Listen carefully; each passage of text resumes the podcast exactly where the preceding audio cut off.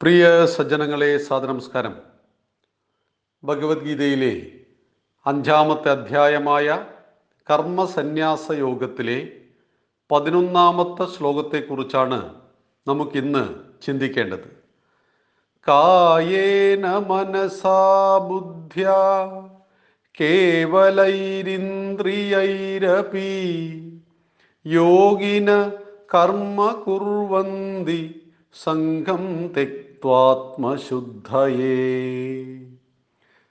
കായേന മനസാ ബുദ്ധ്യ കേവലൈ ഇന്ദ്രിയൈ അപ്പി യോഗിന കർമ്മ കുറുവന്തി സംഘം തെക്വാ ആത്മശുദ്ധയേ. വാക്കുകളുടെ അർത്ഥം കായേന ശരീരം കൊണ്ട് മനസാ മനസ്സുകൊണ്ട് ബുദ്ധ്യ ബുദ്ധി കൊണ്ട് കേവലൈഹി കേവലങ്ങളായ ഇന്ദ്രിയൈ അപി ഇന്ദ്രിയങ്ങളെ കൊണ്ടും യോഗിനഹ യോഗികൾ സംഘം സംഘത്തെ തെക്വാ ത്യജിച്ചിട്ട് ആത്മശുദ്ധയെ ആത്മശുദ്ധിക്കായിക്കൊണ്ട് കർമ്മ കർമ്മത്തെ കുറുവന്തി ചെയ്യുന്നു. അർജുന ശരീരം കൊണ്ടും മനസ്സുകൊണ്ടും ബുദ്ധി കൊണ്ടും കേവലങ്ങളായ ഇന്ദ്രിയങ്ങളെ കൊണ്ടുമൊക്കെ യോഗികൾ സംഘത്തെ ഉപേക്ഷിച്ചിട്ട് അന്ധകരണ ശുദ്ധിക്കായിക്കൊണ്ട് കർമ്മത്തെ ചെയ്യുന്നു. ശരീരം കൊണ്ടും മനസ്സുകൊണ്ടും ബുദ്ധി കൊണ്ടും കേവലങ്ങളായ മമത്വവർജിതങ്ങളായ മമത്വ ബുദ്ധി ശൂന്യകങ്ങളായ ഇന്ദ്രിയങ്ങളെ കൊണ്ടും ഈശ്വരനായിക്കൊണ്ടു തന്നെ ഞാൻ കർമ്മം ചെയ്യുന്നു. അല്ലാതെ എനിക്ക് ഫലത്തിനായിക്കൊണ്ടല്ല എന്ന പ്രകാരം കർമ്മികളായ യോഗികൾ കർമ്മത്തെ ചെയ്യുന്നു. ഇവിടെയാണ് മനസ്സ് ശരീരം ബുദ്ധി ഇന്ദ്രിയങ്ങൾ. ഇതുകൊണ്ടാണ് നാം എന്ത് കർമ്മവും ചെയ്യുന്നത്. കൈകൊണ്ട് നാം ഒരു കർമ്മം ചെയ്യുമ്പോൾ അതിന്റെ പിറകിൽ മനസ്സുണ്ടാവണം ബുദ്ധി ഉണ്ടാവണം ചിന്തകൾ ഉണ്ടാവണം എല്ലാം ചെയ്യുന്നത് നമുക്ക് വേണ്ടി തന്നെയാണ്. അല്ലെങ്കിൽ നമ്മുടെ കുടുംബത്തിന് വേണ്ടി തന്നെയാണ്. ഓരോ മനുഷ്യനും സാമാന്യ ലോകത്ത് ജീവിക്കുമ്പോൾ നിരന്തരമായ കർമ്മത്തിൽ ഏർപ്പെടുകയും ആ കർമ്മത്തിന്റെ ഫലം അവന് ലഭിക്കുകയും ആ ഫലത്തെ ആശ്രയിച്ച് അവന്റെ ജീവിതം മുന്നോട്ട് പോവുകയും ചെയ്യുന്നു. ഇത് സാമാന്യമായ ഒരു തത്വമാണ്. എന്നാൽ ഇവിടെ പറയുന്നത് യോഗികളെ കുറിച്ചാണ് യോഗികൾ എന്ത് ചെയ്യുന്നു?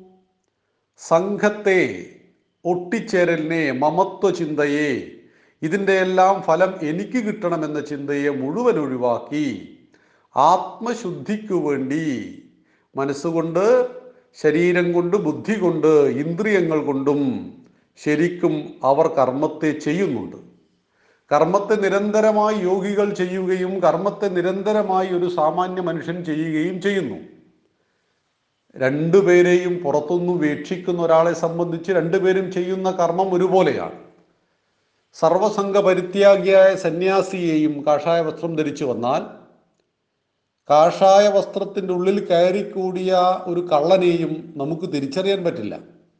കാഴ്ചയിൽ അവർ ഒരുപോലെ ഇരിക്കും. സന്യാസി ശരിയായ ധ്യാനത്തിലിരിക്കുന്നു അതേപോലെ മറ്റേയാളും ധ്യാനത്തിലിരിക്കുന്നുവെങ്കിൽ രണ്ടും ധ്യാനമാണോ അല്ലയോ എന്ന് തിരിച്ചറിയുവാൻ ഒരു സാമാന്യ മനുഷ്യന് പുറത്തുനിന്ന് കഴിയുന്നില്ല. രണ്ടുപേരും പത്മാസനത്തിൽ കണ്ണടച്ചിരിക്കുന്നു എന്ന് കരുതിയാൽ രണ്ടുപേരും ധ്യാനത്തിലാണെന്ന് നമ്മൾ ധരിക്കുന്നു. ഇവിടെയാണ് കർമ്മം ചെയ്യുന്നു എല്ലാവരും. പക്ഷെ എല്ലാവരും ചെയ്യുന്ന കർമ്മം പോലെയല്ല യോഗിയുടെ കർമ്മം. യോഗി കർമ്മത്തെ ചെയ്യുന്നത് ഫലേച്ഛ കൂടാതെ ഈശ്വരാർപ്പണമായി ഇത് തന്റെ കടമയാണെന്ന് തിരിച്ചറിഞ്ഞുകൊണ്ട്.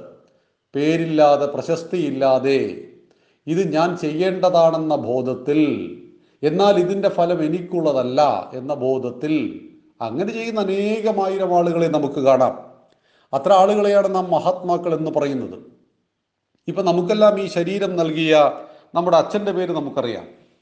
അച്ഛന്റെ അച്ഛന്റെ പേരും അറിയാം. എന്നാൽ അദ്ദേഹത്തിന്റെ അച്ഛന്റെ പേര് അറിയുമോ? രണ്ടോ മൂന്നോ തലമുറയ്ക്ക് മുമ്പുള്ള നമ്മുടെ ജന്മത്തിന് കാരണക്കാരനായ നമുക്ക് ഈ ശരീരം നൽകിയ നമ്മുടെ പൂർവികന്റെ പേര് നമുക്ക് ഓർമ്മയില്ല. എന്നിൽ ശങ്കരനെ ഓർമ്മയുണ്ട് ശങ്കരാചാര്യ സ്വാമികളെ നമുക്കറിയാം. ബുദ്ധനെ അറിയാം ജൈനനെ അറിയാം വിവേകാനന്ദനെ അറിയാം ശ്രീനാരായണ ഗുരുദേവനെ അറിയാം. എന്തുകൊണ്ട്? ഇവരാരും നമ്മുടെ ജന്മത്തിന് കാരണക്കാരനായ മുതുമുത്തച്ഛനായിരുന്നില്ല. മറിച്ച് അവരെല്ലാം ലോകഹിതാർത്ഥം കർമ്മം ചെയ്ത മഹാത്മാക്കളായിരുന്നു. നിരന്തരമായി അവർ കർമ്മം ചെയ്തു. വിവേകാനന്ദ സ്വാമികൾ മുപ്പതാമത്തെ വയസ്സിലാണ് ചിക്കാഗോയിൽ സംസാരിക്കുന്നത്. അതിനുശേഷം ഒമ്പത് വർഷമാണ് അദ്ദേഹം ജീവിച്ചിരുന്നത്. ഈ ഒമ്പത് വർഷക്കാലത്തെ കണക്കെടുത്താൽ തന്നെ ഒമ്പതിനായിരം വർഷം ഒരു സാമാന്യ മനുഷ്യൻ ജീവിച്ചാൽ ചെയ്യുന്നതിനേക്കാൾ കർമ്മങ്ങൾ സ്വാമിജി ചെയ്തു. മുപ്പത്തി ഒമ്പതാമത്തെ വയസ്സിൽ സ്വാമിജി സമാധിയായി. എന്നിട്ടും നൂറ് വർഷങ്ങൾ കഴിഞ്ഞിട്ടും സ്വാമിജിയെക്കുറിച്ച് നാം നിരന്തരം ചിന്തിച്ചു കൊണ്ടിരിക്കുന്നു എന്തുകൊണ്ട്? സ്വാമിജി കർമ്മം ചെയ്തു. പക്ഷെ ആ കർമ്മത്തിന്റെ ഫലം ഭാരതമാണ് അനുഭവിച്ചത്. സ്വാമിജിയുടെ വ്യക്തിപരമായ നേട്ടത്തിനല്ല. സ്വാമിജി ഒരിക്കൽ പറയുകയുണ്ടായി ഒരു പറ്റം യുവാക്കൾ സ്വാമിജിക്ക് അരികിലേക്ക് ചെന്നിട്ട് പറഞ്ഞു സ്വാമിജി സ്വാതന്ത്ര്യ സമരത്തിന്റെ നേതൃത്വം അങ്ങ് ഏറ്റെടുക്കണം. അമേരിക്കയിലെ പര്യടനമൊക്കെ കഴിഞ്ഞ് വന്നപ്പോഴാണ് ലോകപ്രശസ്തനായ വിവേകാനന്ദ സ്വാമികളോടാണ് പറയുന്നത്. അങ്ങ് സ്വാതന്ത്ര്യ സമരത്തിന്റെ നേതൃത്വം ഏറ്റെടുത്താൽ വളരെ വേഗം സ്വാതന്ത്ര്യം നമുക്ക് കരകതമാകും പൊട്ടിച്ചിരിച്ചുകൊണ്ട് സ്വാമി ചോദിച്ചു നിങ്ങൾക്ക് എന്തിനാണ് സ്വാതന്ത്ര്യം? നിങ്ങൾ ആദ്യം പൗരന്മാരെ സൃഷ്ടിക്കൂ. അദ്ദേഹത്തിന്റെ പ്രശസ്തമായ വാക്കുകൾ first make citizens and get land free നിങ്ങൾ ആദ്യം പൗരന്മാരെ സൃഷ്ടിക്കൂ. എന്നിട്ടാവട്ടെ രാഷ്ട്രത്തിന്റെ സ്വാതന്ത്ര്യം. സംരക്ഷിക്കുവാൻ ആളില്ലാത്ത രാഷ്ട്രത്തിന് സ്വാതന്ത്ര്യം കിട്ടിയിട്ട് എന്താണ് കാര്യം? എങ്കിൽ നിങ്ങൾ പൗരന്മാരായി വളരൂ എന്ന ഉപദേശമാണ് അദ്ദേഹം നൽകിയത്. അദ്ദേഹത്തിന്റെ ആ ചിന്തയ്ക്ക് എത്ര പ്രാധാന്യമുണ്ടായിരുന്നു? അതായത് യോഗിയായ വിവേകാനന്ദ സ്വാമികൾ നിരന്തരം കർമ്മം ചെയ്തു തനിക്കു വേണ്ടിയല്ല സമസ്ത ലോകഹിതാർത്ഥം ഗുരുദേവനും ചട്ടമ്പി സ്വാമികളും മഹാത്മാഗാന്ധിയും എല്ലാം ചെയ്തത് ഇത്തരം മഹത്തായ കർമ്മങ്ങൾ തന്നെയാണ്. സ്വന്തമായിട്ട് എന്തെങ്കിലും ഒന്ന് നേടിയെടുക്കണം എന്ന് ആരും ആഗ്രഹിച്ചില്ല. ഇവിടെയാണ് നമുക്ക് മഹാത്മാഗാന്ധിയോട് മറ്റു പല അഭിപ്രായ വ്യത്യാസങ്ങളും ഉണ്ടാവാം. എന്നാൽ അദ്ദേഹത്തിന്റെ നാല് ആൺമക്കളെ കുറിച്ച് നമുക്കറിയില്ല. ഈ രാഷ്ട്രത്തിന് അധികാരം കിട്ടിയ സമയത്ത് ഏതെങ്കിലും ഒരു മന്ത്രിയാക്കണം തന്റെ മകനെ എന്ന് പറഞ്ഞിരുന്നെങ്കിൽ മഹാത്മാഗാന്ധിയുടെ മക്കളിൽ ഏതൊരാളെയാണ് മന്ത്രിയാക്കാത്തത്? പക്ഷേ മഹാത്മാഗാന്ധിയുടെ മക്കൾ സാധാരണക്കാരനെ പോലെ തന്നെ ജീവിച്ചു. ഇവിടെയാണ് ഉന്നതമായ ആദർശത്തെ മുറുകെ പിടിച്ചത്. സ്വാതന്ത്ര്യ സമരത്തിനു വേണ്ടി ഗാന്ധിജി സമരം നടത്തിയപ്പോൾ അതിന്റെ ഫലം തന്റെ കുടുംബത്തിന് അനുഭവിക്കണം എന്ന് അദ്ദേഹം വാശി പിടിച്ചിട്ടില്ല.